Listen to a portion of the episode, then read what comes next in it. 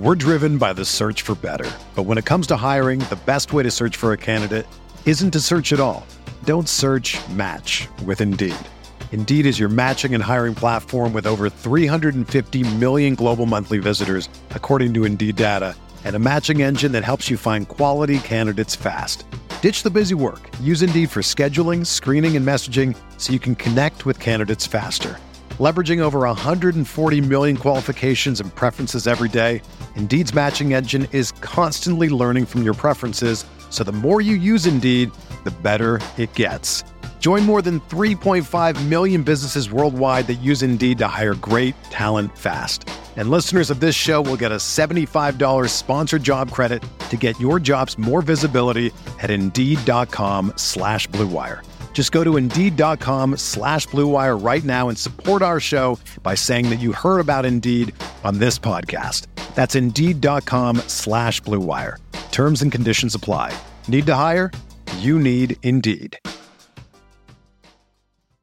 This podcast episode is brought to you by Coors Light. These days, everything is go, go, go. It's nonstop hustle all the time. Work, friends, family expect you to be on 24 7. Well, sometimes you just need to reach for a Coors Light because it's made to chill. Coors Light is cold lagered, cold filtered, and cold packaged. It's as crisp and refreshing as the Colorado Rockies. It is literally made to chill. Coors Light is the one I choose when I need to unwind. So when you want to hit reset, reach for the beer that's made to chill. Get Coors Light in the new look delivered straight to your door with Drizzly or Instacart. Celebrate responsibly. Coors Brewing Company, Golden, Colorado. Support for this podcast comes from Wild Turkey Kentucky Straight Bourbon Whiskey. Let's tune in to their one on one with Jamal, a real bartender from Old Fourth Ward in Atlanta. I really get into the backstory of whatever I'm pouring, out of respect. There are literally years of experience behind these bottles. Wild Turkey, same recipe since 1942. If you want a true classic, this is what you want to order. Wild Turkey. Wild Turkey Distilling Company, Lawrenceburg, Kentucky. Copyright 2020, Campari American, New York, New York. Never compromise, drink responsibly. Napa Know How. The Napa guy knows not to judge a man by his car's multicolored paint job or absence of modern gadgetry. Who cares if it's technically old enough to vote and the windows are powered by the strength of your left arm? Your monthly payment is zero, and it'll stay that way. Because with over 500,000 parts and a little Napa know how, you can keep anything on the road. She may not be pretty, but she's all yours. That's Napa Know How. Napa Know How. Geico presents sharing versus oversharing. Way early this morning, Brad Higdon shared a major spoiler alert from everyone's favorite hit show, sad emojis to express his feelings about the plot twist, and a playlist he made to drown out his sorrows? Dude, oversharing alert. Brad, Geico has something worth sharing with those who haven't befriended you, like how you could save hundreds on your car insurance at geico.com. So stop moping about the post apocalyptic world and start saving in the real world. Geico, 15 minutes could save you 15% or more on car insurance.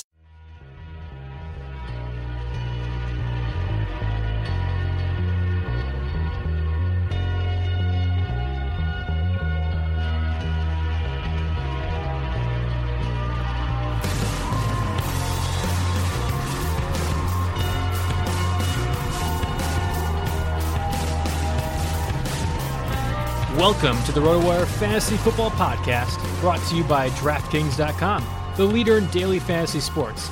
Use the promo code Ro- RotoWire when you deposit for a free contest entry today.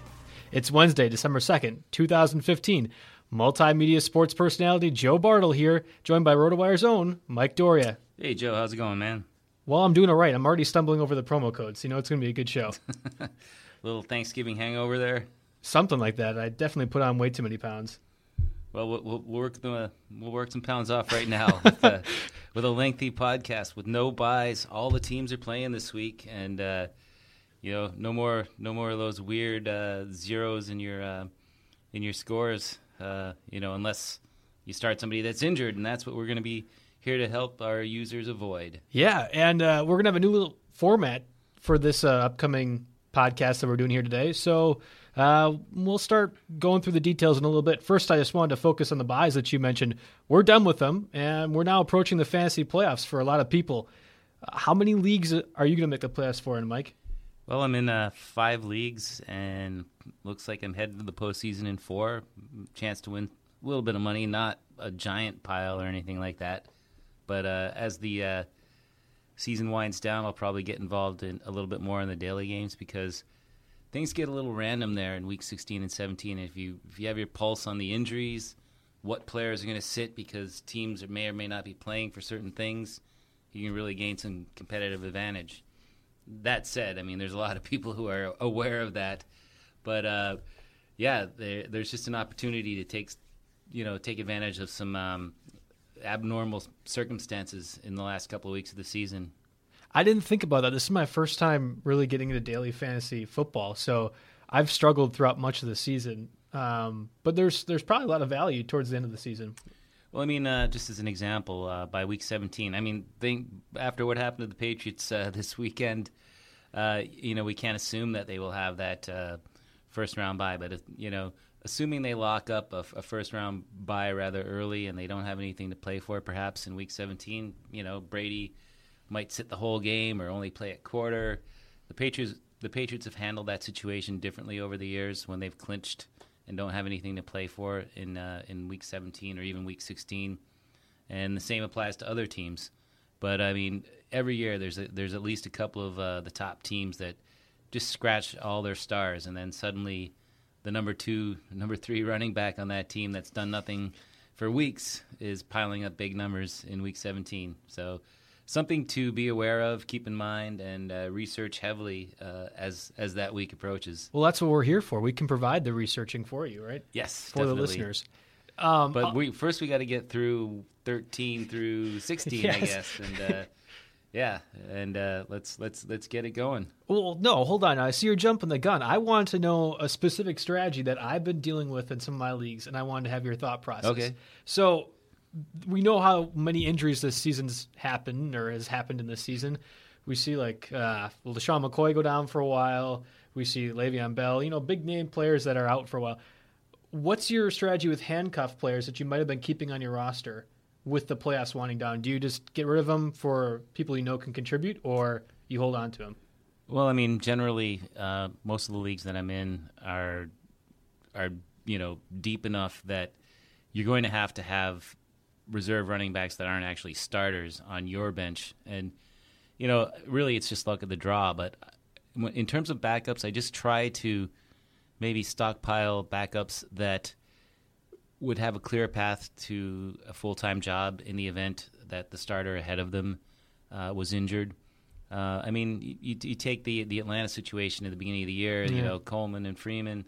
Well, one of them got hurt, and then suddenly uh, it wasn't the timeshare that that I was afraid of. Um, but DeAngelo Williams is a perfect example of of a player that became a valuable asset once Le'Veon Bell um, went down.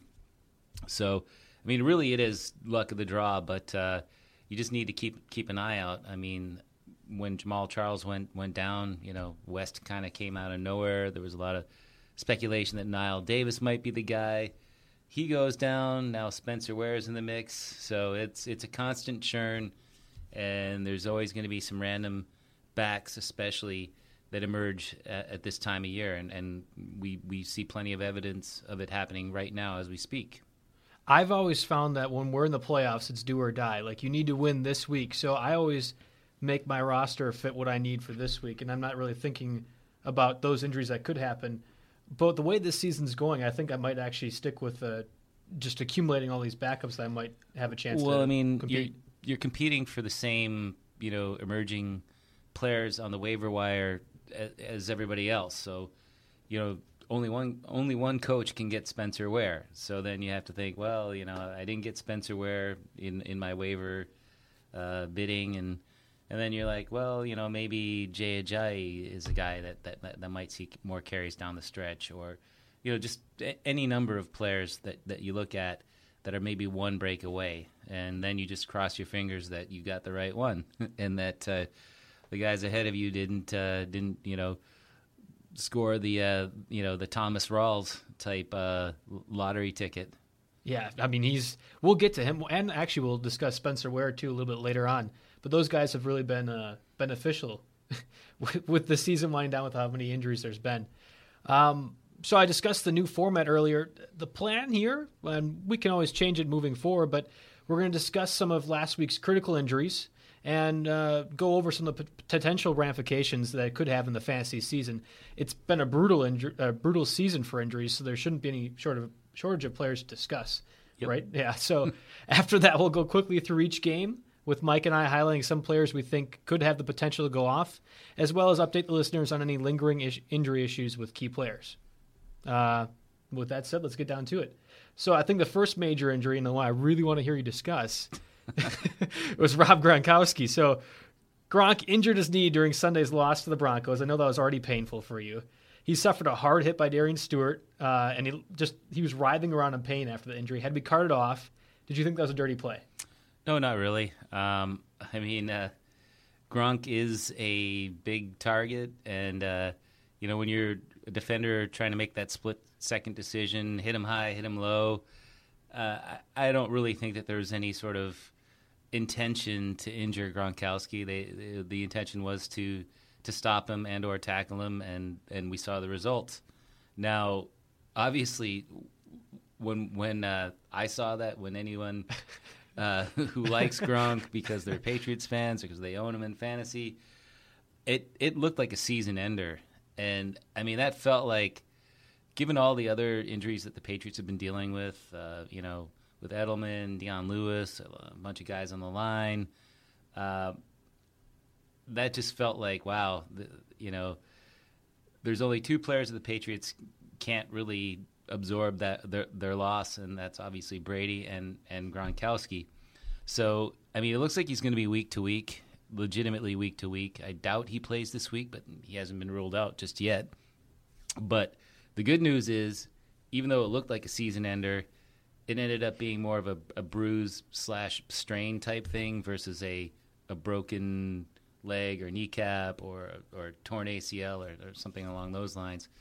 So, despite how bad it looked, and he was he just looked like yeah he, he was ready to throw throw in the towel there. But uh, you know when you think of it, sometimes you hit your funny bone or or you or you know when it comes to your leg, you you might you know bump it into something and it, and it, it hurts like crazy, but it ends up being just a bruise or, or, or a minor strain, as as is the case here. As a Patriot fan, and I know you're a big one, uh, they lost on Sunday. Perfect season over. Uh, a couple of people, I, I'm a really big Bill Simmons fan, so like he was tweeting the whole game how he felt like the referees were screwing over the Patriots. Um, and then the Gronk injury happens. Which one was worse for you? Like you're sitting after the game Sunday night and you're like, oh man.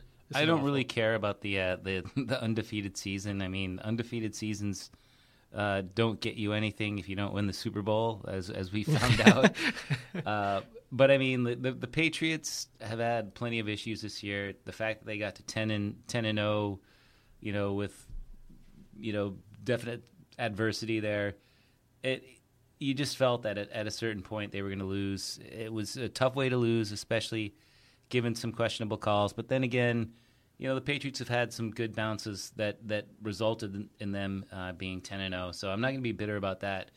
Uh, I mean, basically, as soon as it was revealed that Gronkowski was not out for the season, that we're, talking about a return, you know, before the playoffs, presumably, and then you think that Edelman, while he, we're not, probably not going to see him for the rest of the regular season, he could also be back for the playoffs.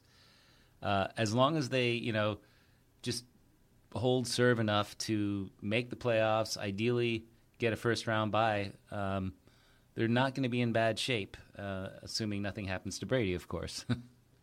Well, I think the person that benefits the most from that Gronkowski injury is probably Scott Chandler. yeah, definitely. Um, where do you see Scott Chandler fitting in now as a tight end for fantasy purposes? Well, I mean, the thing is, is that uh, you know they're already without Edelman. Um, now Gronk is, you know, probably looking at a. I would guess he misses maybe two, three weeks. Um, you know, he he said on his uh, posted uh, interview there that you know he's not going to return until he's 100 percent, which is which is the way they handled some of his previous injuries wisely. Um, I mean, we're only in week 13, so I mean, really the goal is get him back into a groove in advance of the playoffs. So, you know, given the injuries at wideout and to Gronk, uh, yeah, I mean Chandler is going to be a, a, big part of the offense. Yeah, he's he's got the size to be a red zone threat, and he no longer has Gronk uh, to contend with for tight end targets. And you look around that uh, wideout core. I mean, LaFell has a little bit of size, um, but you know, then it, then you go look at Danny Amendola. He's not really uh, a great red zone threat. We'll probably get to him soon because uh, he's also banged up. Yeah. But long story short, Scott Chandler should see a decent share of targets, and definitely, I, I believe Brady's going to take some shots at the end zone. So, I mean, tight ends are generally a crapshoot, other than Gronk, in you know, for the most part. But I think that Chandler is definitely a startable tight end. Just don't expect him to, you know, replicate Gronkowski's production. But you know, someone's got to catch those passes, and uh, his he's got as good a chance as anyone in that offense. Well, you mentioned that tight ends are kind of a crapshoot. The next one on the list is Jimmy Graham. I mean, he was not a crapshoot. He didn't play well, but he wasn't a crapshoot. You knew what you were getting from him. He tore his patellar tendon during Sunday's loss to the Steelers, and he was placed on IR Monday. He was 10th in catches for tight ends with 48, and then 6th in yards for tight ends with 606. Now, he only scored two touchdowns, so those are where fantasy owners get a little angry with his production. But how did the Seahawks replace that kind of Well, I mean, production? He was definitely a bit of a disappointment from a fantasy perspective. Uh, heading into the year, a lot of people presumed that he was probably the number two tight end uh, fantasy wise behind Gronk. And as you mentioned, th- those are n- those are not numbers necessarily to sneeze at, but not you know anything to compare with his uh, success with the Saints. Now with him gone, uh, Luke Wilson uh, is is the uh, the next up in line for tight end targets for the for the Seahawks. And yeah, I mean, if you're in a league where you owned Graham and you look at the waiver wire and it's it's picked picked clean, then uh, Luke Wilson is an option. But you know, he's not someone I'm going to target in in daily leagues at least you know right away. I mean, the Seahawks had a big you know passing attack in uh, in uh, week 12, but it was uh, Kearse and Baldwin, the the receivers that that really benefited from uh, from that. I mean, no Lynch, um, no Graham, but it's it's, it's still not the easiest uh, passing attack to get behind on a weekly basis. You know, with a running quarterback, and even Thomas Rawls generally uh, doing a fairly decent imitation of Lynch. And they play the Minnesota Vikings with this week, which they've been pretty well, uh, pretty good on defense, and I think that could be a problem for them passing wise. Um, do you, would you rather have Chandler or would you rather have Luke Wilson? Oh, um, easily Scott Chandler. Okay. I mean, granted, Wilson has the job for the rest of the year, but I think the short term upside that, that Chandler presents is, is much more compelling than, you know, five games of hit or miss. I think arguably one of the best tight ends this year, Tyler Eifert. He also was injured during Sunday's game against the Rams. He sustained a stinger. He's leading the league in touchdown catches, and he didn't practice Wednesday. What's his status this week? Well, I mean, after the game, he kind of suggested that he was going to be okay, and this the Bengals website today kind of downplayed it, um, almost portraying his absence today as rest. So as long as he returns to at least a limited practice tomorrow, Thursday, I, I would think that he's going to go. Um, definitely a, a player to follow, but it's uh, it doesn't seem that that grave at this at, at, at this time. But but definitely someone to watch. That sounds a lot more reassuring. I was worried because I have Eifert going everywhere. It feels like Yeah, in, I mean- in the leagues I have. If a guy doesn't practice Wednesday, well, you gotta you gotta start paying attention. But I, I, I get the sense that he has a he has a solid chance to play. But that's just based on what he said and the tone of the report in the uh, you know that's listed on the uh, Bengals website today. Okay. Uh, moving on to the quarterbacks, the two big ones, Ben Roethlisberger, Josh McCown. First, Roethlisberger, really kind of bizarre thing. He took himself out of Sunday's game. It was first reported that he had concussion. Then Roethlisberger himself denies it. He practiced fully Wednesday. Are we having some sort of concussion gate right now? Uh, not exactly. I mean, he took he took himself out of the game. You know, let let the uh, the trainers know that, yeah, I think something's wrong. Um, so he so, sort of self-reported himself into in, into getting checked out for a concussion, and then uh, afterward, um, you know, there was the the progression that you that you discussed, but uh, I think it was just more of a, a you know case of miscommunication more than anything else. Uh, I don't think anyone was trying to be deceitful or or provide incorrect information. More importantly, he practiced fully today, and that's really what you need to know about Big Ben. Um, as long as he gets through the week without a setback, he should be fine. So no Landry Jones round two. I don't think so. I mean, unless uh, something bizarre happens in practice and somebody hits him accidentally and and uh, he he gets reconcussed, uh, it, I think he's going to be fine. Um, but he's he's definitely taken a beating this year, and uh, I mean, I own him in a couple spots and a couple of key spots, and he's generally produced when he's been out there. But yeah, I, I just feel like I'm crossing my fingers that this is the last injury of the year for him. But I I don't know the way it's been going. It's kind of a game to game deal. Josh McCown was also a bit of a surprise at quarterback. Feels like they go back and forth every week with him and Johnny Manziel, but that's no longer going to happen because McCown broke his collarbone during Monday night's game. Surprisingly entertaining game against the Ravens. He was placed on IR, and it was announced today Austin Davis, not Johnny Football, was announced as the starter. So I have a couple of questions Sure. based off that. uh, first, did you party often as a youth? Like this- Manziel? This, has to do with fantasy football. yeah, yeah. How? The champagne and the singing, I need to know. Uh, you know, I think uh, a lot of people in college uh, like to have a little fun, and uh, I'm no different than anyone else. But you know, once you uh, graduate from college and you get a job, um, you you're expected to do certain things to uh, to you know maintain that job. And uh, I mean, no one no one says that Johnny Manziel shouldn't have fun. I mean, Gronk has fun in the off season. uh, you know, the internet says that anyway, and uh, a lot of a lot of other players do. But uh, I think the problem with uh, with with Johnny Manziel is that you know he, he had some off field issues, and he was kind of under the microscope publicly, and also you know in terms of his his coaches. And I think they just wanted him to like, you know, be a good student, you know, even during the bye week. And he, uh, you know, he, he partied. Uh, you know, it's not the worst thing anyone has ever done in the NFL. I mean, there's there's guys that have done worse things that are out there every week, but you know, that's not what the coaching staff wanted him to do. Uh, I'm, I'm sure they let him know that before. So when he didn't follow their instructions, I guess they had to punish him somehow, and that somehow meant uh, demoting him to third string quarterback. Um, he actually suited up for the game, which, in a way, I, I think that if they they had just like made him inactive and called it like a one game, you know, suspension or not, then they could have said, okay, he's been punished, and now he has as much of a chance to start as Austin Davis. But uh, once McCown got hurt, they were kind of uh, put in a rough position because they, they turned to McCown on Monday. Uh, sorry, they turned to Davis on Monday night.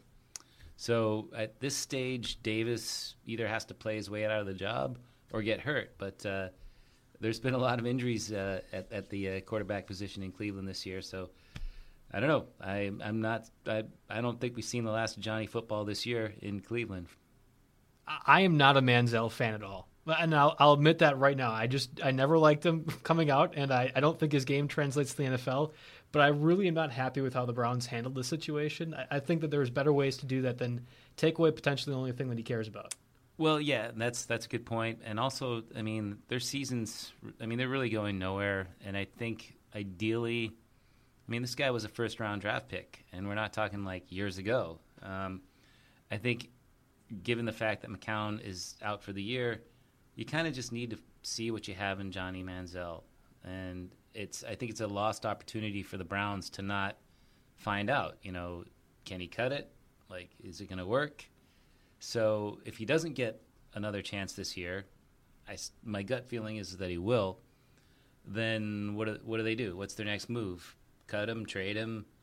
Uh, I mean, right now is when you know you should be evaluating him and other players with an eye towards next year because they're they're not they're not making the playoffs. But that's the thing. Like I think, I think the Browns are done with him. I think the Browns just want nothing to do with Manziel. But the very least, playing him now gives other teams a chance to see what he can do. and you might be able to convince the Cowboys to give you a fifth round pick if Manziel's out there. But right now, you're just tarnishing his value as a player because you have him under contract.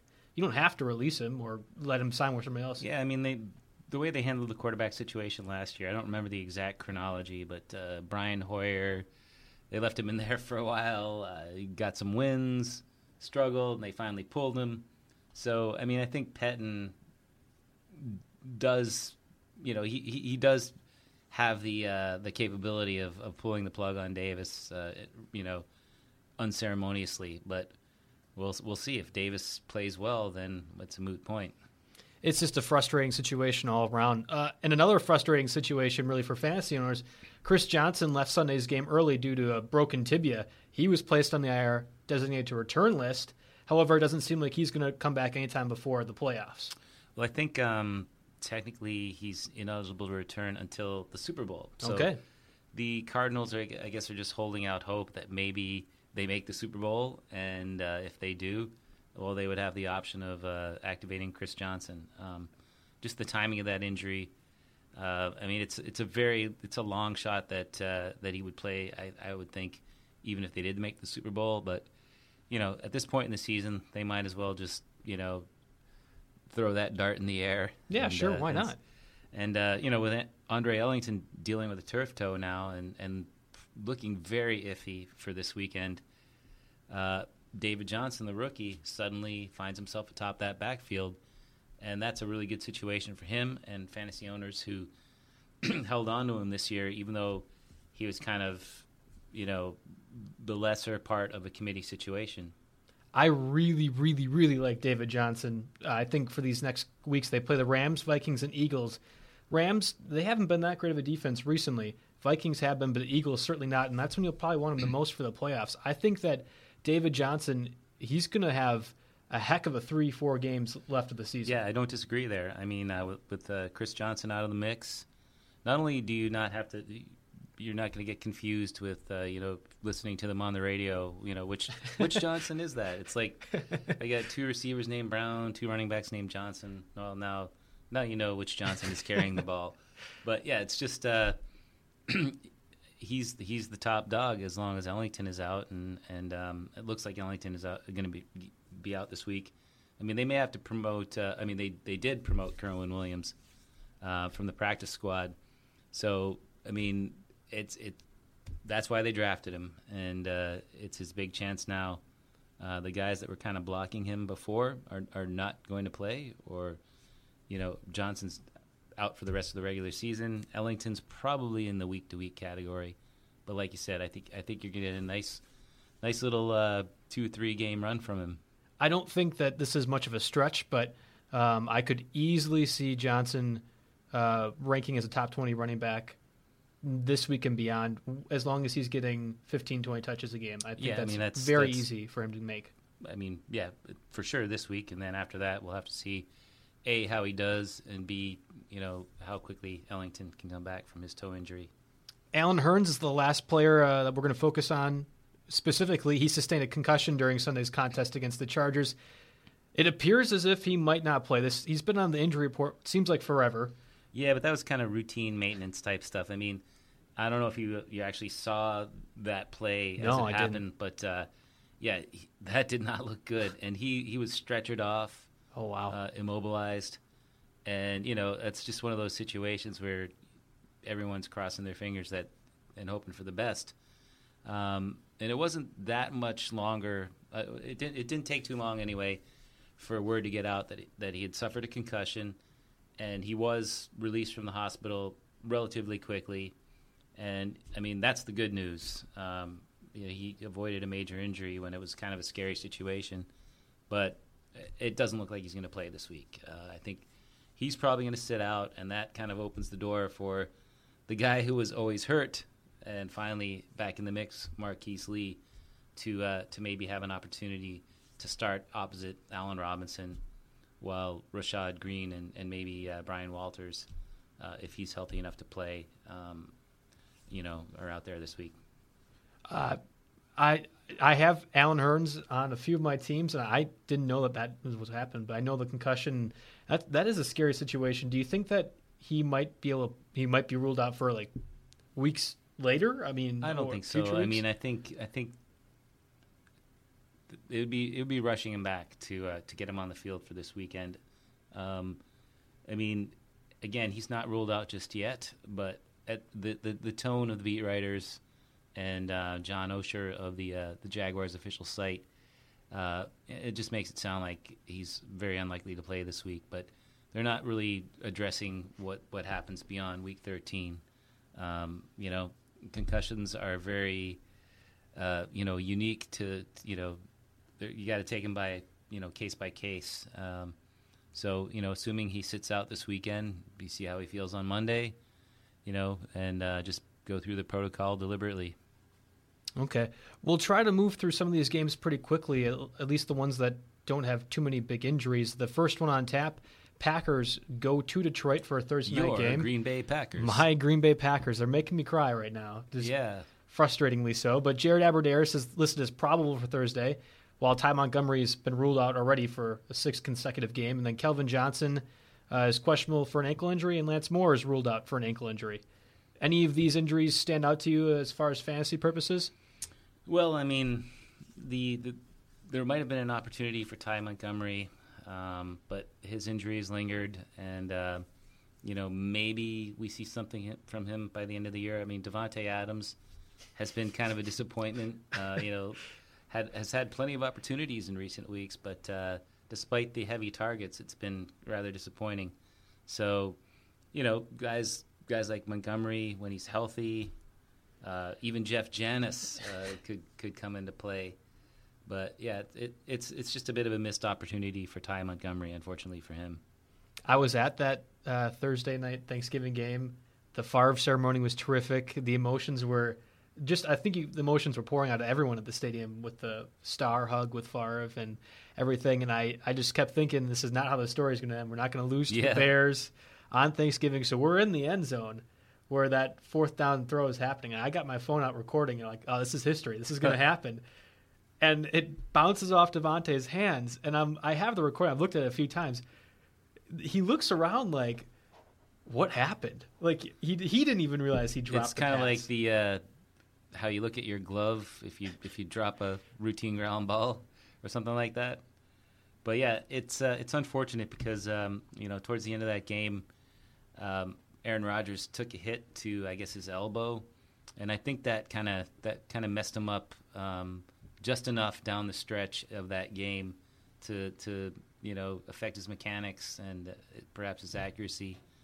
Luckily, um, you know, even though there was talk that he had lost fing- feeling in, in his, a couple of his fingers there after the game, and you know they hadn't come back maybe the next day, uh, he's not even on the injury report. So, you know, Rodgers gets to you know try to bounce back from that disappointing effort there. I suppose that's good news, but I feel like if we stick on this game any longer, I'm going to go into some anger-filled deep dive about everything that's going wrong with the season. I just don't want to do that. Well, I because you've been so positive with the Patriots. Yeah, you know, the thing is, is that uh, I thought I really did think that the uh, the Packers were well uh, positioned to be able to uh, sustain the loss of Jordy Nelson, but they, you know, and, and it looked good in the beginning. You know, the James James Jones renaissance, but uh, yeah, it's just it, I don't know. It's uh, there's there's a lot of things going on there. On the plus side, minus the fumble, it looks like Eddie Lacy's getting his mojo back. He had two fumbles. He Two should fumbles, he should have had two fumbles. That one where he's running across the goal line. I always thought that as a Packer fan, we didn't have players that did stupid stuff like that, and he nearly threw that away. Nearly. Yeah, well, that's yeah, that's that's not good. But like he like he is running a little bit better, and uh, it's that time of year where I, I I don't honestly know the composition of Green Bay's schedule, like how many games are in potentially bad weather, but I'm guessing a lot. No, they have uh, just two more home games yet. I think uh, they Yeah, have the Cowboys and then the Vikings last game of the season. And then, do they have any uh, road games in uh, in nasty climates? Without looking at it, I'm going to say no, but Yeah. I, I know they play at Oakland. I think they play at Oakland, so that that one's off. Every, the every book. year I look at the Week 16, Week 17 NFL schedule, and I go, I I'll, I'll see like a, a handful of obvious like, couldn't they have just like played in Miami instead? You know, you know Chicago, Green Bay, like you know, come on. That, that was a that was a wet game to sit sit through though. I mean, Well, no, I, I'm actually thinking. You know, just I think last was it last year the, you know, the last game of the year. I think Um, that was the maybe the season before. Yeah, but anyway, I'm like, why? Are, why are we having these like outdoor games? You know, cold weather team versus cold weather team. Can't can't they like manipulate the schedule just a little bit better so that it's, not Mike, this is football. We have to be tough in football. We have to we have to be tough. All right. Well, we'll put a. we'll just go ahead and put a dome over Lambeau then. No, that that ruins the mystique. Even I won't have that happen. Uh, moving on to the 1 p.m. Eastern Time kickoff, we'll start first with the Big Apple matchup: Jets at Giants, quote unquote at. Oh yeah. Did did did we go over the uh, the uh, the lines there? Well, yeah, we discussed. We thought that Calvin Johnson was going to be fine. Yeah, uh, I don't think I, I, I think I telepathically mentioned that to you. uh, I didn't mention it uh, podcast wise, but yeah, uh, uh, he is uh, he is listed as questionable, but I, I, I don't think that uh, that's going to be a problem. Um, he's been uh, he's been producing, and, and you know last week, you know, when Matthew Stafford uh, uh, played like a number one draft pick, uh, you know, got himself three touchdowns, so. Yeah, he's he's just going to continue to to uh, get it through that ankle issue, and uh, I mean the Lions have have to be feeling a little bit better about things. They've they've picked up the pace of late, so uh, as long as Megatron stays healthy, he should be a, a factor down the stretch. I think Jim Bob Cooter figured out how to be an offensive coordinator. He's like, oh, just throw it to that Megatron guy. See what he can do. And I don't know, like what's gotten into Matt Stafford because he was taking a lot of uh, heat earlier in the year for ineffectiveness, but he he definitely he had his fastball on Thanksgiving, that's for sure. That I mean, he was he played terrific. He really did. Uh, so now, now we have the Big Apple Oh, yeah, matchup. yeah. Uh, Brandon Marshall was limited in practice Wednesday. Routine. Yep, seems to be. I mean, toe ankle injuries doesn't no concerns there. And then Eric Decker was a full participant in practice Wednesday with a knee injury. So uh, it seems like the Jets are going to head into the battle for the Big Apple relatively healthy on the offensive side of the ball. However, the Giants, no, actually they're the same thing too. Perfectly fine considering the Giants also were relatively unscathed. Larry Donnell was the only skill player listed on the injury report, and we already knew he was going to be ruled out for Sunday's game due to a neck injury. Yeah, you know, Will Tye has, you know, performed okay in the last couple of weeks, so the Donnell injury is not especially troubling. Uh, as far as the Jets are concerned, uh, Darrelle Revis is uh, still dealing with concussion symptoms. Um, I'm not sure that, you know, Darrelle Revis is quite the cornerback legend that he that he used to be. Like, you know, if a team is playing against Darrelle Revis, you can you can just like scratch off their top wide out from your fantasy cheat sheets. Um, I mean, he's still good. Don't get me wrong, Mhm. but uh, it's it's not necessarily an automatic benching of anyone who's going to be covered by him.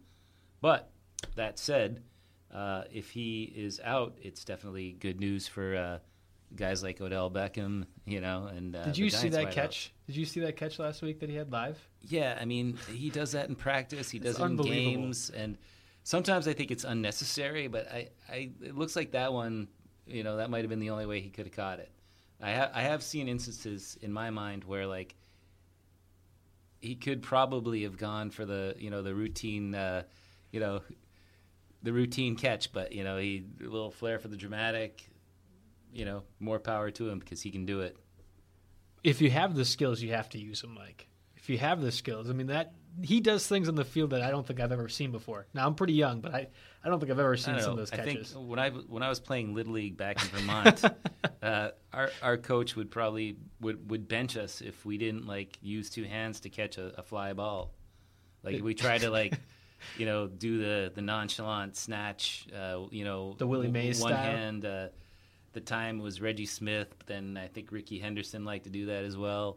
You know, fundamentals were, were, were like of the utmost importance. And I'm not saying I, I don't want to criticize Odell Beckham, but uh, I think he's got to be careful to, you know, when when the ball is coming to his chest and it's an easy catch, just just catch it. And you know, a few times a year when it's the impossible leaping grab, go for it. But uh, don't make that that the default move. Well, before you rain on Odell's parade some more, let's just go on to the Cardinals and Rams. The Cardinals face He's- the Rams. I guess there's some lingering bitterness as a Patriots fan. like all things Giants, I, I, I can I can manage to find a negative spin. you beat them this year; it's fine. Okay. the Cardinals go to St. Louis. Uh, we've already discussed at length Andre Ellington and Chris Johnson, so we, we got our David Johnson down, but we have a trio of receivers for the Cardinals that have been hampered by injuries. John Brown and Michael Floyd were limited uh, in Wednesday's practice with a hamstring injury, while Fitzgerald was limited due to an ankle injury. Any of that concern you? Well, I mean, I think that uh, Fitzgerald should be fine. That's relatively routine, I believe. Um, Michael Floyd uh, kind of got the, you know, the the conversation we had a, a, few weeks ago about John Brown. That's right. He was active, but they didn't really air him out in that game. And I think Floyd, similar thing happened this this last week there. Uh, I think they should all be available for this week's game, um, and maybe Floyd does get into the act a little bit more than he did in Week 12. Um, not feeling super confident about starting him right now, but uh, I think I think he'll do better than the, uh, you know, the. Uh, he just had the one catch last week. Yeah, oh, yeah. He's one. He had one catch for 14 yards. Um, the Rams really only have one injury, and I don't think it's that serious. Case Keenum, uh, he suffered a concussion late in Week 11's contest against the Ravens. Well, it looked like it, but he was still allowed to play. Well, there's about 80,000 people who either saw it or didn't see it, but he ended up, you know, finishing out that game. Uh, it was clearly a botched uh, call. I don't know really who to blame it on because there were so many people that all it would have taken is one person, uh, you know, on the medical staff, coaching staff, refs, even a really loud fan. Yeah, you know, because said, "Hey, uh, I think he's a little wobbly there," but you you see the game film and he just looks like he, he just looks like a prize fighter that you know. Well, and not surprisingly, he threw an interception or there was a fumble. Yeah, there was a fumble right off the play, and they lost the game because of that. So, I mean, Nick Foles had a play last week, and that was pretty brutal. He completed 30 passes for 228 yards, but he also completed three to the Bengals, and that yeah. was pretty killer. Well, you know, Nick Foles, I guess that's not working out for him, um, as at, at least the way they hoped. And uh, I mean, they turned to Case Keenum, who uh, you know wasn't exactly a highly touted guy heading into the season. Um, I mean, not sure about this week. There's there's a chance that he'll play, but I I really wouldn't want to uh, you know take a chance on Case Keenum in fantasy lineups, even if he does play. And you had mentioned this a couple weeks ago, but now we're to the point in the season where there's no more bye weeks. We don't have to try and filter our quarterbacks anymore, and to get around that, it's just the best 12 or 10 or whatever it is yeah. in your league. So unless you're in a two quarterback league, not yeah. that's kind of a. I have played in two quarterback leagues, but they're they're relatively rare. Uh, even a 16 team league, you can come up with a serviceable quarterback generally. Yeah, and I, I don't think that serviceable means Case Keenum. yeah. uh, transitioning to the Falcons, they travel to Tampa Bay. A couple of injuries for the Falcons. Devonta Freeman, he cleared concussion protocol. He was limited in practice Wednesday, but it seems like he's going to be able to play, right, Mike? It looks that way, yeah. And um, I mean, Tevin Coleman did did pretty good uh, last week, uh, filling in for Freeman. 18 carries, 110 yards. Costly but, fumble. Yeah, and uh, that's probably you know that that takes that takes a little bit of the excitement over those decent numbers away. Uh, Devonta Freeman definitely earned some goodwill from uh, you know some of his excellent performances earlier in the year. So you know he should be able to reclaim that job, uh, assuming no setbacks there. But it's good to know that Tevin Coleman is quite a capable backup uh, if, if something happens to Freeman again. Uh, you know Freeman down the road. But I do think that Freeman will, will probably uh, you know handle the bulk of the carries this week. I don't necessarily think it's going to be a timeshare. I think Coleman really could be a good running back. He just can't hold on to the ball right now. He's it's almost like it's in his head at this point. Well, you know, I don't. It, he's a rookie. Uh, you know, he'll, he'll, get there. But uh, I mean, the Falcons, Falcons are kind of reeling, and they, I think they need to like get back to to what you know was working for them earlier on, and that's like hey Devonta, just score three touchdowns and then then we'll win. so I think that's that's the game plan. Uh, that would be a great game plan. I think they used Leonard Hankerson often uh, in that initial stretch where they were successful, but he didn't practice Wednesday again due to hamstring injury. Should fantasy owners expect Hankerson back anytime soon? Uh, you know, I think he's he's pretty iffy this week. We'll have to see uh, if he sits out again you know, tight end Jacob Tamme, you know, maybe see some more targets. Roddy White kind of um, got got six catches on eight carry uh, eight eight targets last week. Um, you know, so I think Roddy White is actually maybe finally doing something, at least in PPR formats, thanks to uh, Hankerson's injury. Um, but yeah, like uh, I'd stay away from Hankerson this week unless there's some really good news by by Friday. On the Buccaneers side, uh, Vincent Jackson did not practice due to a knee injury Wednesday. He's still it's a lingering kind of thing. And Austin Seferian Jenkins was limited in practice Wednesday. Uh, Luke Stocker and Cameron Brate have filled in admirably in place of Jenkins, but Stocker was unable to practice Wednesday due to back injury. Which one of those injuries are you monitoring the most for fantasy purposes? Well, I mean, uh, Seferian Jenkins is pretty much. I think he's been out since like week two, and there just keeps on being this like delay. You know, getting him back. So uh, I wouldn't play him this week. I mean, he seems to be getting closer and closer to return, but I, I need to see him produce before I'm going to recommend him for anyone's lineup, let alone put him in one of my lineups. Uh, Cameron Brate uh, has actually kind of come out of nowhere to like put up some decent numbers over the last couple of games. Not Yeah, like eight, eight catches for 100 yards and two touchdowns. yeah, I mean, not like anything spectacular, but uh, if if you're digging deep uh, and Seferian Jenkins is out this week, uh, then you know he's a guy that you can think of. Um, Jackson, yeah, definitely want you want to keep an eye on that. He, he missed some time earlier this season. I don't really have a good read on whether or not this is just kind of a maintenance thing or if it's uh, indicative uh, of a setback. But I think a lot of that will be cleared up by, by Thursday's practice. So definitely take take a quick peek at the Bucks uh, practice report or RotoWire or both tomorrow afternoon, and uh, you should be up to speed on that. A fun another, uh, another fun game at 1 p.m. Eastern Time. Seahawks travel to Minnesota. Neither team is really dealing with many injuries, but we've been on a bit of a break, so I haven't got a chance to discuss with you Marshawn Lynch. He's already been ruled out for an extended time due to sports hernia surgery. Um, so, what are your thoughts on Thomas Rawls? Well, uh, Thomas Rawls has actually been doing a good job, um, you know, in, in place of Lynch. Um, 21 carries, 81 yards, and a TD uh, last game out. Um, runs hard. Um, I mean, he's he, he's not exactly beast mode, but uh, I think that he can uh, he can hold the fort down until Beast is back. Uh, I mean, that's that's like found money. I mean, like uh, in the beginning of the year, people were were, were touting. Um, this is finally the year that Christine Michael is going to do something in Seattle. Or, I was or- one of those people. And then you know Robert Turbin kind of you know ended up keeping the number two job there for a while. Uh, they they got Fred Jackson, and then you know there there was a little bit of buzz about uh, Thomas Rawls in the summer. Um, not not huge because of those other guys that we mentioned, but you know the undrafted rookie ended up uh, being the last man standing of the backups, and uh, you know he's done a good job. I I really like him. I think he runs with power, right? Not beast mode power, but enough power where he fits perfect with the Seahawks offense. And I'm concerned that maybe Lynch doesn't come back for the Seahawks next year, and Rawls could be a full time member. Well, you know, we'll we'll have to see how that goes. Uh, you know, if the Seahawks make the playoffs and uh, maybe go on a little bit of a run, uh, I, I think I think it's time to uh, you know get out some bags of Skittles and, and watch uh, Marshawn Lynch do his thing. Um, yeah, uh, I I don't want to like uh, send uh, the Marshawn Lynch uh, farewell postcard just yet. I mean, uh, sports hernia, it's not fun, but you do recover from it.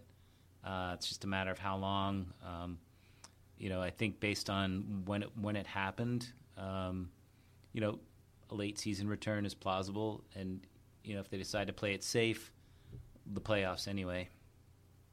Maybe it's just me then that's going to write out the address in the envelope. I, I think that Thomas Rawls could be pretty good, and I think that Lynch might be not nearing his time with the Seahawks, not his career, but nearing his time with the Seahawks. I don't have his contract in front of me. He, I think he reworked it. Uh, I think, I think he could stick around next year.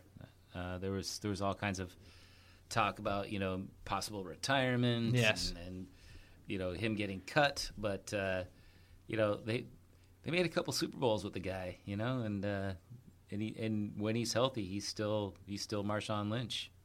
Well, speaking of Super Bowls, the 49ers, who were in one recently, you wouldn't be able to know based off how they've been playing this year. They traveled to Chicago, uh, and Carlos Hyde, again, did not practice Wednesday. He's still dealing with a stress fracture in his foot. I just don't think he's he's going to be playing. Yeah, this week uh, it doesn't really seem imminent, um, and there's not really a compelling reason to, to rush him back in any case. So I guess it's the uh, the Shaun Draughn f- found money party. Shaun uh, three, I guess, this Uh, week. Shaun Draughn, yep, that's true. He had uh, 15 carries for fi- 51 yards last week in a loss to Arizona. I mean, that's Um, not that's not awesome, but like if you go down the list of running backs, um, big names, ones that have been going off. I mean, Todd Gurley. Yeah, Um, nine carries, 19 yards. You know, somebody gets 15 carries and 51 yards. What's better than nothing? And and you know, nothing to sneeze at. If you're if you're leading any team's backfield, there is some fantasy utility to be to be found there. I continue to get focused. I, well, continue to get focused on these tight ends since so many went down this week. Garrett Celek was another one who's actually performed pretty well as of late, but he suffered a high ankle sprain. It doesn't look like he's going to play Yep. for a couple of weeks, especially with the immortal Blaine Gabbert taking over. Tight ends have been pretty successful. So, would you consider starting Vance McDonald or even adding someone like Blake Bell if you were a Graham Eifert or I mean, I think owner? Blake Bell is more of a speculative uh, pickup. He had he did, you know, do do something in week 12 there, but Vance McDonald has quietly put together a couple of decent weeks in a row. Um, you know, Vernon Davis not around anymore.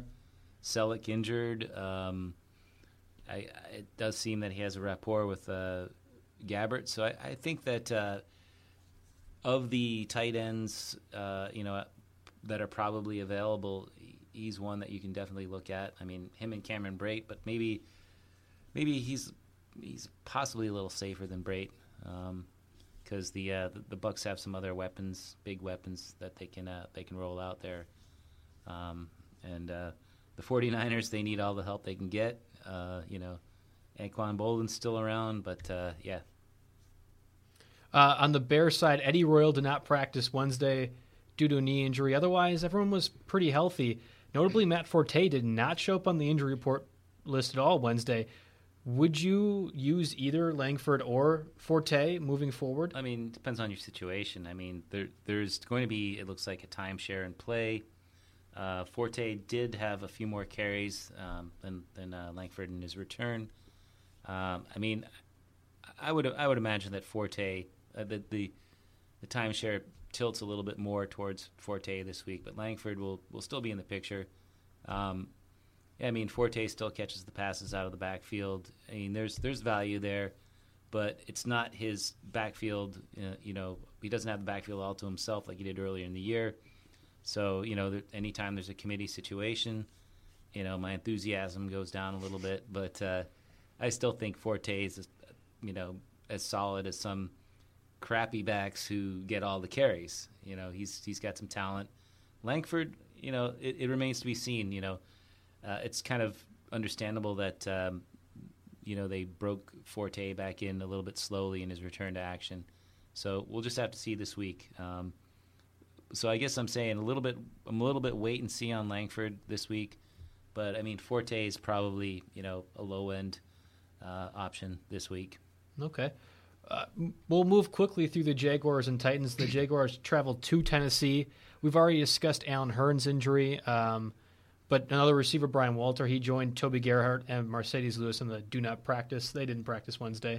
Yeah, I mean Bryan Walters kind of a third or fourth wheel in that Yeah. attack. He's had a couple decent games here and there, but uh, he's the kind of guy that he has the game that that he does something when you're not thinking of him. You pick him up, you put him in, he doesn't produce. There's just you know between Hurns when he was healthy, uh, Allen Robinson now maybe Marquise Lee and Rashad Greene. Uh, not not much reliability there. Toby Gerhart, you know, behind Yeldon, behind uh, Denard Robinson.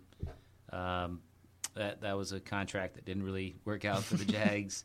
Marcedes Lewis, as long as uh, Jul- Julius Thomas is healthy, and he and he certainly was in Week Yeah. 12. Mhm. Uh, not much there. Uh, their kicker is dealing with a back injury, um, Jason Myers. Um, you know, if you're look, if you're if you're into starting Jaguars kickers this week or any week, keep an eye on that situation. Uh, I would assume that if it is something troubling, they'll they'll they'll sign another kicker by the end of the week. Otherwise, it's just another you know, kicker playing, you know, playing through an injury there. Uh, on the Titans side, the only noticeable injury, I guess if you could even call it that, was Anthony Fasano. He did not practice Wednesday due to a shoulder injury. Um, Dexter McCluster's already been ruled out for Sunday's game due to a knee injury. So, is there any chance that David Cobb shows any signs of light against a surprisingly stout Jaguars run defense? Well, you know, David Cobb, I think they want to get him more involved. Um, he wasn't didn't, didn't do much in Week 12. I think he had just three carries there.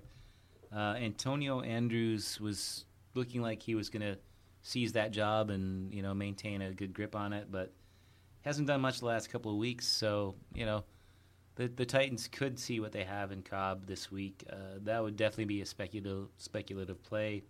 Um, I'll believe it when it happens, but it, it but it, I do th- I do think by the end of the year we're going to see a couple of productive uh, weeks out of Cobb. I'm just not sure that I want to take that chance this week.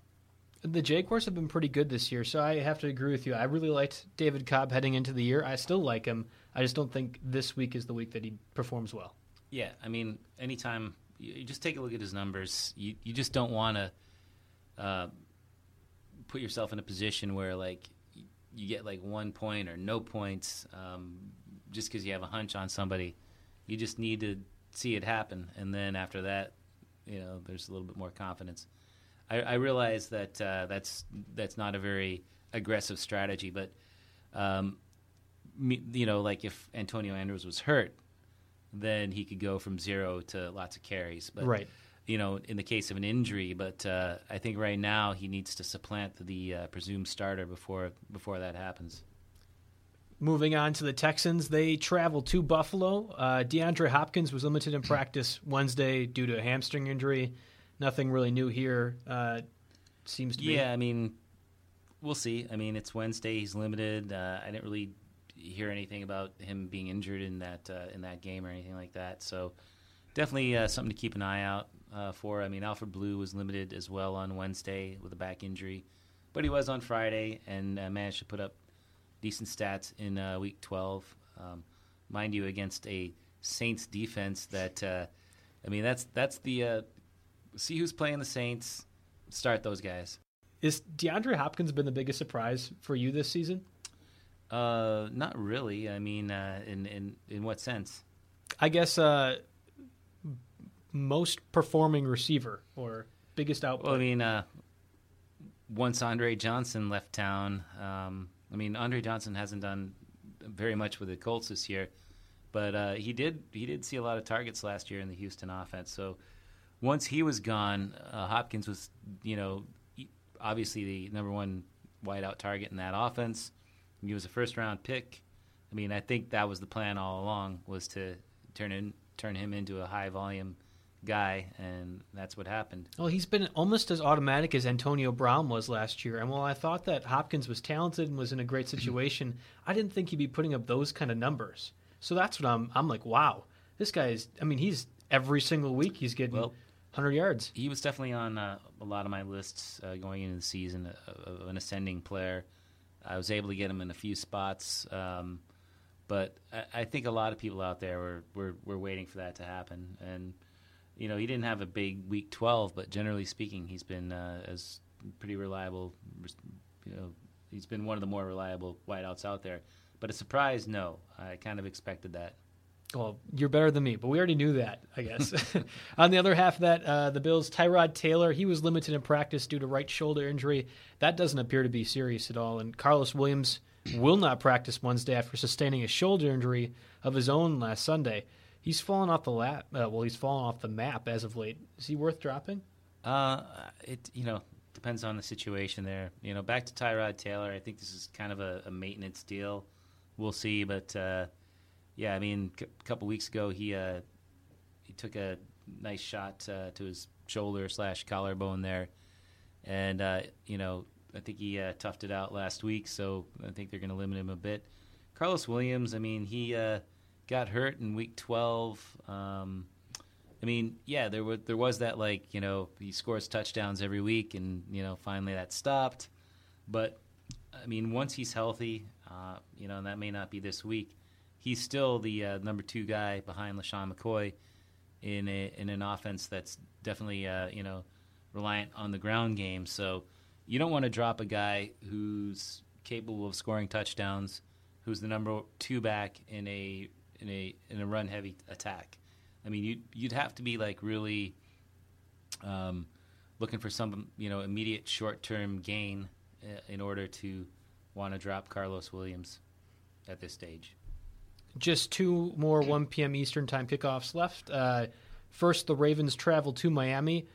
Pretty limited as far as injuries go here. Maxx Williams did not practice Wednesday due to concussion. It seems like Crockett Gilmore has leapt over the 2015 second round pick, but what's Williams' status this week? Well, concussed, didn't practice, so kind of iffy. I mean, I think he's he suffered that concussion in the fourth quarter of uh, Monday's game, and he didn't didn't catch a pass before that. So, yeah, like you said, Crockett Gilmore has has, has stepped up of late. Um, kind of, you know, Dennis Pitta, you know, he's he's out for the year. Steve Smith, um, you know, look, they're look they're looking for, you know, options in the passing attack. Breshad Perriman, uh, Yeah. that that flight never took off. um, and uh, yeah, so Crockett Gilmore, Kamar Aiken, uh, those those are the guys that we weren't really thinking about too much heading into the year, but uh, that's who the Ravens are going to have to rely on down the stretch. Unbelievable. That's just what kind of season it's been. Jarvis Landry for the Dolphins, he was limited in practice Wednesday due to a knee injury, and then Rishard Matthews did not practice uh, Wednesday. He's got multiple broken ribs. What's the game time stats for either receiver? Well, uh, I think that Jarvis Landry that was that was probably uh, just uh, you know maintenance. He had a huge week in Week 12. Um, yeah, just 16 targets. Uh, yeah, he. I think he'll be fine. Rishard Matthews, though, um, yeah, that rib issue. Um, they haven't officially ruled him out just yet, but uh, I, I'm pretty sure that uh, that he is going to end up being ruled out, and that's going to lead to uh, more DeVante Parker, who uh, had four catches for 80 yards. Uh, I think he got targeted 10 times Yep. this this Yep. uh, this last week, and finally, the Dolphins get something out of their first round pick, and uh, I think he's a he's a good pickup this week because a lot of people had given up on him, and uh, he, he's probably out there, you know, in in leagues where the waiver process or the fab processes have, haven't taken place already. Uh, he's worth picking up, I think. what do you? What's a reasonable prediction for his statistics this week? Then, Uh, pencil him in for what he did last week. okay, you know, it's kind of four or five catches, 70, 80 yards, maybe sees the end zone, maybe not. Um, they do have Kenny Stills and Greg Jennings still kicking around, uh, but I do believe that he gets the start, um, assuming that Matthews is out this week, and that's a good opportunity for him. well, that was a bold call there. We got Mike Doria's bold call. I I should have went back. How, like, I don't know if that's bold. It's like No, I think that's a, a DeVante has been awful this year, and just because of an injury, and you've said this before, that doesn't necessarily guarantee that somebody's going to step up. And I think that's a, a, a very interesting prediction. Well, I mean, I part. think he's he's finally healthy enough. He, he had the, the lingering foot issue, and then more importantly, other guys were performing, so there was no real spot for him to uh, you know to put up the numbers that they were looking for. And um, yeah, I mean, it, wasn't a, it wasn't a no hitter that he threw in week twelve, but I, I think you know I think. Uh, he needed to get out there, see some see some targets, catch a few, and uh, I think it's going to do wonders for his confidence. And and I, I think the Dolphins really do want to see what they have in Parker. I mean, they invested a high pick in him, and uh, I think now they need him. final game uh, for the early slate. The Bengals travel to Cleveland. Bengals are pretty fine besides the Eifert injury. However, the Browns they have multiple concussed players, including receivers Ta- Taylor Gabriel and Andrew Hawkins. They didn't practice Wednesday due to concussions. Will either of them play? Uh, you know, doesn't look especially great. It's uh, it's still early enough in the week that uh, one or both of them could get through the protocol. But uh, you know, Travis Benjamin and Brian Hartline combined for 25 targets in Week 12. Uh, I don't really think that the Browns are going to rush either Gabriel or Hawkins back. Um, you know, the way their season's going, why would they? Um, yeah. and uh, yeah, uh, you definitely want to stay away from those guys this week. Um, you know, got a new quarterback. Let's let's see who he bonds with. Um, you know, that'll be interesting to see. Well, well, with that being said, fantasy football just got a whole lot more interesting. Week 13, DraftKings will host yet another Millionaire Maker event with 1.2 million going to first place. Go to DraftKings.com now and enter promo code ROTOWIRE to play free with your first deposit on DraftKings. That's promo code ROTOWIRE for a free entry now with your first deposit at DraftKings.com. This isn't fantasy as usual. This is DraftKings. Welcome to the big time. Welcome to the big time, Joe. I think that's going to be the catchphrase because this is this is what your third or fourth. This podcast. is the third time now. This is the Yeah, third it podcast. gets, gets smoother every time. yeah. Uh, This is the big time. I think I'm I think I'm good to go for all the Wednesday ones now. Nice, yeah. Uh, I'm not sure we're going to do one uh, Christmas week. Uh, I'm not. I'm not saying that we're not. I might Uh, just do it myself. Oh yeah, but uh, yeah, um, we did we did skip the uh, the Wednesday for Thanksgiving. Um, a lot of people traveling, including people that work for for RotoWire. Yep. and uh, you're, you're like yourself. Um, yeah, but 425 Eastern Time kickoff. couple of them, starting off with the Chiefs at Raiders. Chiefs travel to Oakland. I was going to say Los Angeles. That's not happening just yet, but Yeah. traveling to Oakland. Uh, Charcandrick West, full full participant in practice Wednesday. He missed last week's game, which meant that Spencer Ware, uh, who's recorded 210 rushing yards and three touchdowns in the last two weeks that he's been gone, he he'll likely hit the bench. Well, I don't know if he's going to necessarily hit the bench, you know, like not touch the ball, uh, hit the bench. But, uh, you know, I think West earned enough, um, you know, goodwill while he was uh, filling in well there for Jamaal Charles that if he's healthy enough to play this week and based on his full participation, it looks like that's going to be the case. Uh, it could be a timeshare, but I, I do think it'll tilt in the direction of West. But, uh, you know, where Ware has done well, um, you know, since West um, was hurt, um, you know, two games ago, stepped in, had a had a big effort in relief, and uh, you know kept it up uh, in week twelve. I think that Spencer Ware could be your winner for the Fozzy Whittaker sweepstakes. I mean, you've been talking about how this kind of this season, the way it's been, Fozzy Whittaker might be a person that just ends up doing really well. And uh, you know, I haven't given up on the Fozzy Whittaker dream, but like, yeah, Spencer Ware is a guy that uh, uh, you know really did come out of nowhere because like there was probably the assumption that you know something happened to um, Kendrick West that Knile Davis would get dusted off, but uh, I don't know what's going on with Knile Davis. Maybe he's not in shape. Maybe he's hurt. Maybe he's just not you know looking good in practice. But uh, I think that uh, I think I think West and Spencer Ware are going to have to collide in practice and knock each other out to uh, for Davis to get get that job back. Uh, the Raiders really have no injuries to note, so we'll transition next to the Broncos at Chargers. Denver travels to San Diego. Couple of injuries here to note. Ronnie Hillman was limited in practice due to a tooth injury, but he was still announced as the starter over C.J. Yeah. Anderson. So, which running back would you rather have? Okay, well, uh, yeah, limited with a tooth injury. You know, even though there wasn't really much um, literature out there on that uh, on that particular situation, I'm guessing you just had a toothache, uh, something something normal along those lines. But yeah, like you said, he was announced as the starter, but I mean, they essentially split carries, um, you know, against the Patriots. CJ had 15, Hillman had 14, and uh, Anderson did have the big game, including the uh, unfortunate uh, game-winning touchdown there. But uh, I don't know. I think that um, under quarterback Brock Osweiler, there's there's there's they're trying to get the, the ground game going. Uh, timeshares are never my favorite, um, but you know I do think that uh, despite the uh, you know the the nod given to Hillman, I think C.J. Anderson uh, might be getting ready for a, a nice another nice stretch run here. So I don't know. I think you know by a nose, I say C.J. Anderson. Uh, I mean, he passed the eye test in Week 12. He passed the eye test last year. I mean, Hillman had a nice little run earlier in the year. I mean, ideally for the Broncos, not fantasy owners, they both get the wall, they both get the ball and they both do well. Um, they weather the Peyton Manning injury and uh, make the playoffs, and they have uh, one or two healthy and effective backs heading into the playoffs, which is huge.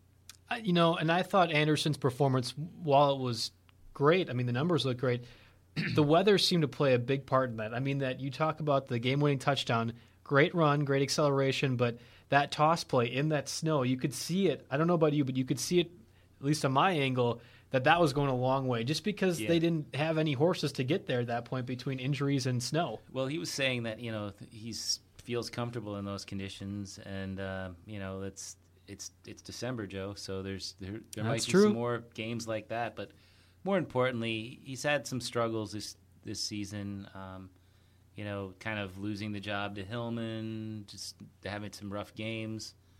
Um, you know, that's a confidence builder for him. He could get hot down the stretch. Um, you know, if you take a look at his game log from last year, kind of kind of came out of nowhere and uh, and uh, put up some good numbers. So he's capable. Peyton Manning didn't practice Wednesday. Uh, we already know he's been ruled out, but he did have the cast removed from his foot on Wednesday. So I'm curious, what are your thoughts on Osweiler so far? Your Ryan Mallett comparisons seem to be pretty spot on. And do you think Osweiler should start over Manning if the legend is eventually deemed healthy? Well, you know, as as long as the uh, Broncos are winning, then it's an easy decision to not rush Peyton Manning back. Um, I mean, I, I, I do believe that they intend to uh, give him another chance when he's healthy, but you know they're not going to rush him back. I mean, yeah, he got the cast removed. I think he's going to be in a walking boot till Friday, and then on Saturday he's going to start you know his rehab process again. He hasn't really been putting weight on the foot, so it's it's it's still very week to week. You know, he's obviously not playing this week, and I don't really see him going from, you know, finally putting pressure back on the foot on Saturday to being available for week 14. So I, you know, I'm going to assume that he's also out for week 14. Uh, let's just see what Osweiler does the next couple of games, how the Broncos' offense runs with him behind center, uh, and then I mean that's obviously going to play a, a part in um, whether or not they bring Manning back, or, or at least the pace that they try to bring him back. Final injuries: Bennie Fowler uh, with an ankle injury, and Cody Latimer. They didn't practice Wednesday at all. Neither of them are really big fantasy contributors. Yeah, I think uh, Latimer was not injury related anyway, and you know, as long as uh, Emmanuel Sanders is back and, and and healthy like he was week 12, and Demaryius Thomas is around, and he didn't have a great week 12 against the Patriots. Lots of targets. I think he only caught the one pass, but uh, yeah, I mean uh, that's a nice one-two punch. Whoever's throw, throwing them the ball. Uh, Chargers really no major injuries. I do want to have your thoughts quickly on Dontrelle Inman. He appears to have gained the number one receiving role with Keenan Allen out. He's recorded eight catches for on 14 targets for 116 yards the last two weeks or so. Yeah, I mean, uh, he's he's you know by by the opportunity presented by Keenan Allen uh, being out, and then um, then Malcolm Floyd had the uh, shoulder injury that kind of limited him in Week 12. So Inman has definitely stepped up. So it's kind of him and Stevie Johnson are the uh, the two top targets at the moment uh, at the wideout position. You know, in a Philip Rivers QB offense. So there's there's definitely some some you know opportunities there. Um, you know, Floyd um, had just one catch on four targets in Week 12. Uh, he's dealing with a shoulder injury.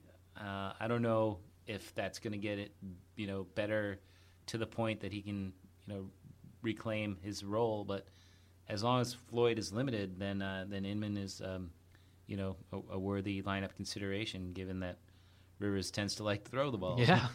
That offense has been so dynamic lately. I think Inman has to be worth some consideration in all formats at this point. Well, I mean, he was. Uh, I picked him up in a couple of leagues, uh, but heading into to last week, and um, that worked out all right. I mean, it's, I mean, not.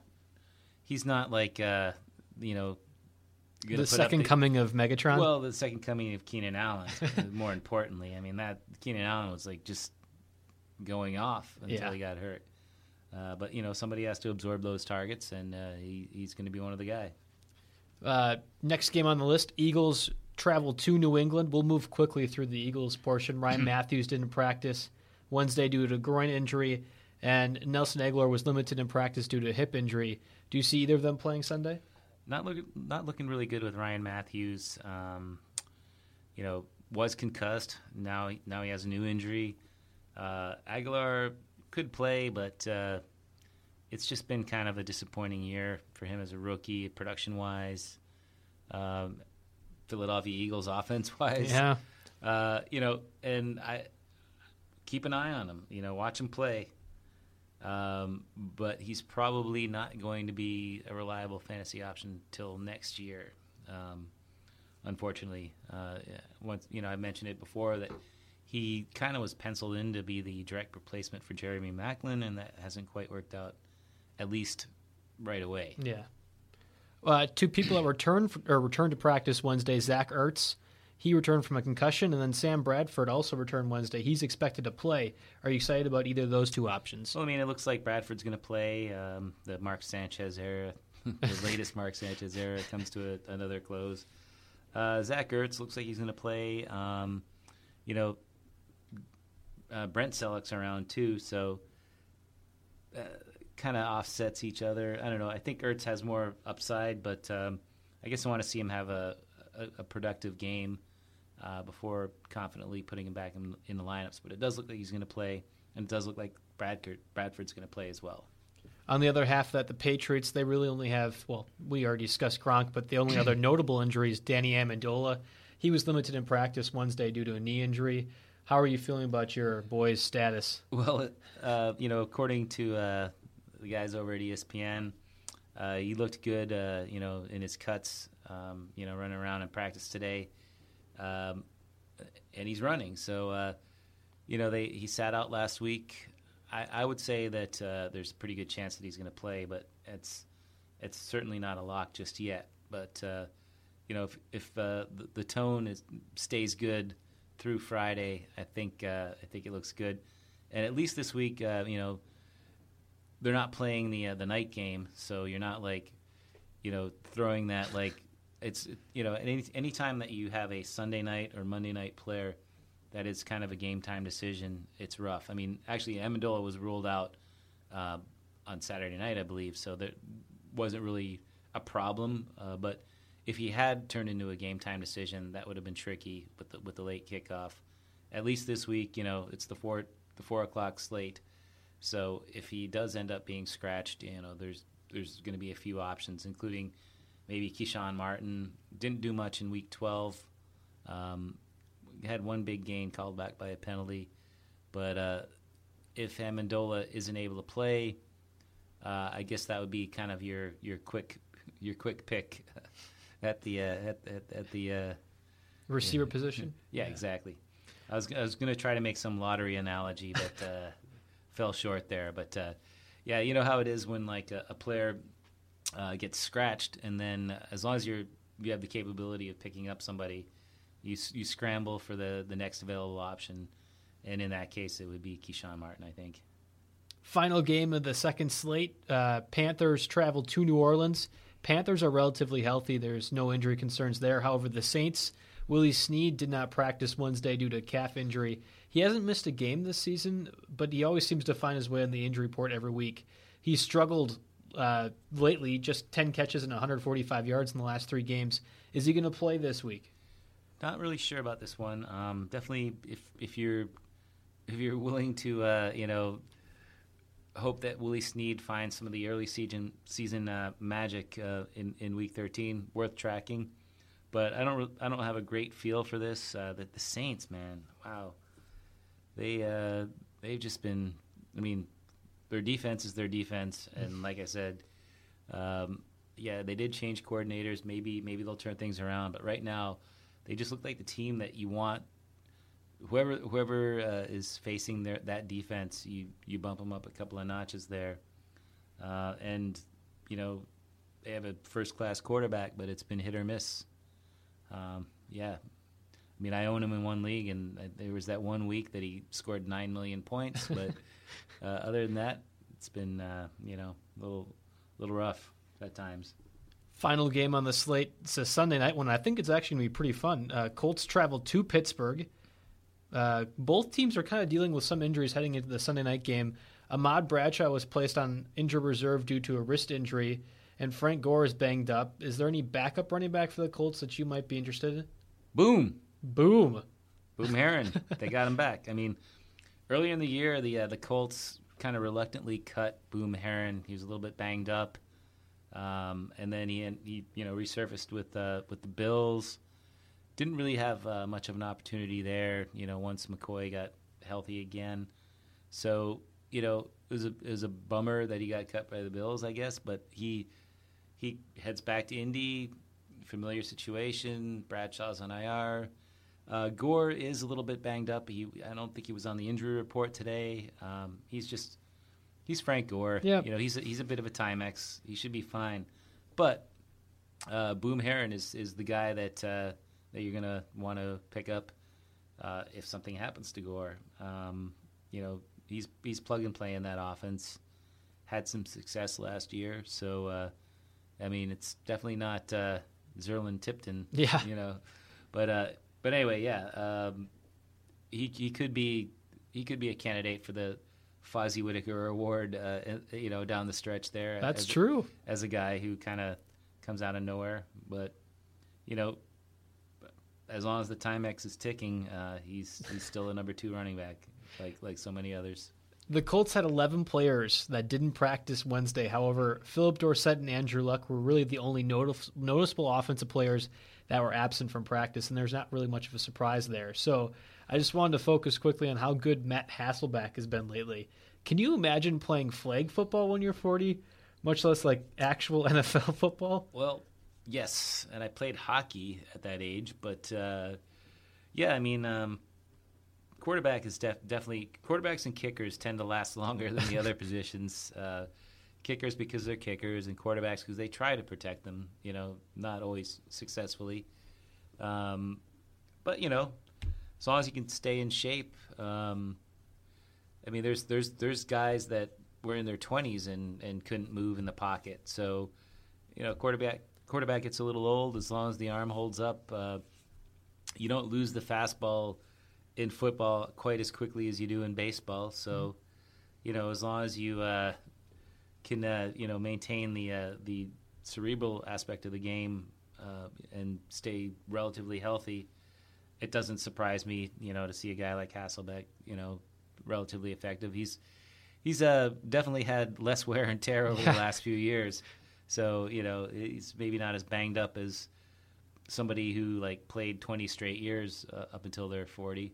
I mean, which is probably where uh, Tom Brady's headed. Maybe not exact, technically 20 years, but uh, if if Brady does make it to the uh, the uh, the goal of playing into his Yeah. 40s there, which yeah, doesn't seem like that far fetched.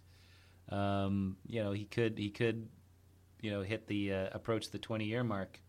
I was thinking of Favre too when you were saying quarterbacks that have played 20 years, and just how he crumbled at the end, just all those hits that he had to take, and uh, he was one of the toughest players there ever was. I feel like. Yeah, I mean, uh, I, I'm glad to see Favre come back and and get uh, kind of.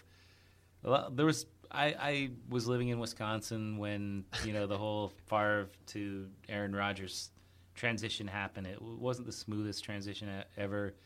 I don't necessarily blame the Packers for the way they handled it. It certainly turned out okay because Aaron Rodgers ended up panning out, but um, yeah, th- there was definitely a little bit of bad blood there on both sides, and it's it's good to see that. I mean, you know, Favre for all his flaws, you know, he he he was awesome as a Packer. I Mhm. mean, um, and as you said, you know, one of the, one of the toughest players ever, competitor. You know, won a ring.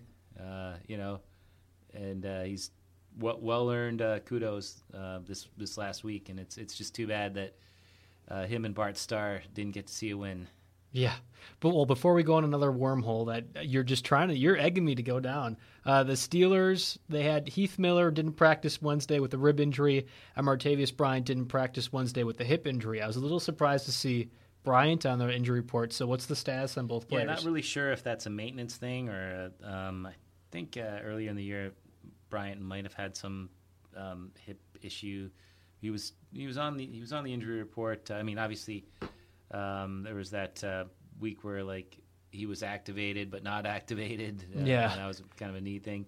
But anyway, um, not not really sensing anything terrible there uh, with Bryant, but you know definitely check back on him on on uh, Thursday. Heath Miller, that's a little bit more problematic. Uh, I wouldn't rule him out, but uh, definitely feeling more like a 50 50 type thing at this time.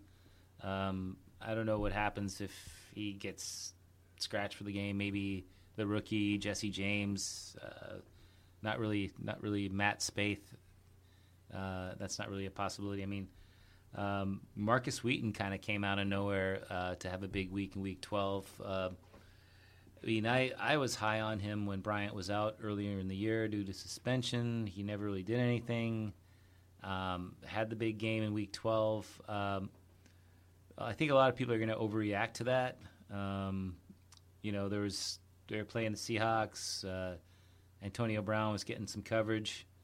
Um, you know, definitely need to see Wheaton do it again one more time before uh, before I, I, I, get back on the bandwagon there. But uh, yeah, I mean, uh, I I think that's it. I think we covered everything. That was a stretch. Well, yeah, we made it uh, through. Well, uh, is no Monday night talk? Well, I didn't think many of the injury reports had come out at that point. Yeah. Okay. Yeah. I, we can discuss it if you'd like. Oh, that's all right. Okay. We'll leave that to the Thursday, guys. That's I think, right. Uh, I think we've I think we've taken enough of your time, valuable listeners. and now on to Joe's closing remarks, the weekly cro- closing remarks. Don't you have any promo things that you got to do or Well, yeah, yeah. Mm-hmm. tout RotoWire? Or, like, you know, come on, man. We got to thank the listeners. Um, yeah. Uh, seriously, thank you guys for listening to the Fantasy Football Podcast, and that was brought to you by DraftKings.com, the leader in daily fantasy sports. Use the promo code RotoWire when you make the deposit for a free contest entry today. Also, check out RotoWire free for 10 days by going to rotowire.com slash pod. You just ad libbed that, didn't you? Yeah, that was completely off the top of my head. nice, nice work. That was that was a good, solid, like, uh, like you know, freestyle ad lib uh, promo there. That's how you know I've got to the big time when I can just do that Yeah. freestyle. Well, you know, I, I want to say that by week 17, I want you to do that without looking at the, the teleprompter there. now you're giving away the Sophistic- secrets. The sophisticated RotoWire teleprompter system that we have here. No, Joe's actually sitting in front of a, a computer that's like as big as my TV, uh, and some people's, uh, you know, workstations here at, at the office. It's it's massive. It's one of those giant Mac ones that that I still can't afford. Maybe in a few years, that the price will go down on that. But uh, yeah, that's the teleprompter. I don't even know what else to say after that. Do you want to thank the listeners, or are you just okay, whatever? No, you you did a good job. Okay, all right. Well, well, with that, No, I think we'll. I, yeah, thanks, thanks, listeners, and, and good luck, and uh, you know, check out RotoWire, um, you know, as the week goes along, and hopefully we'll get you some good information that'll help you uh, do well. All right. See you later. This is the story of the one. As head of maintenance at a concert hall, he knows the show must always go on. That's why he works behind the scenes, ensuring every light is working, the HVAC is humming, and his facility shines. With Grainger's supplies and solutions for every challenge he faces, plus 24 7 customer support, his venue never misses a beat. Call clickgrainger.com or just stop by. Grainger, for the ones who get it done.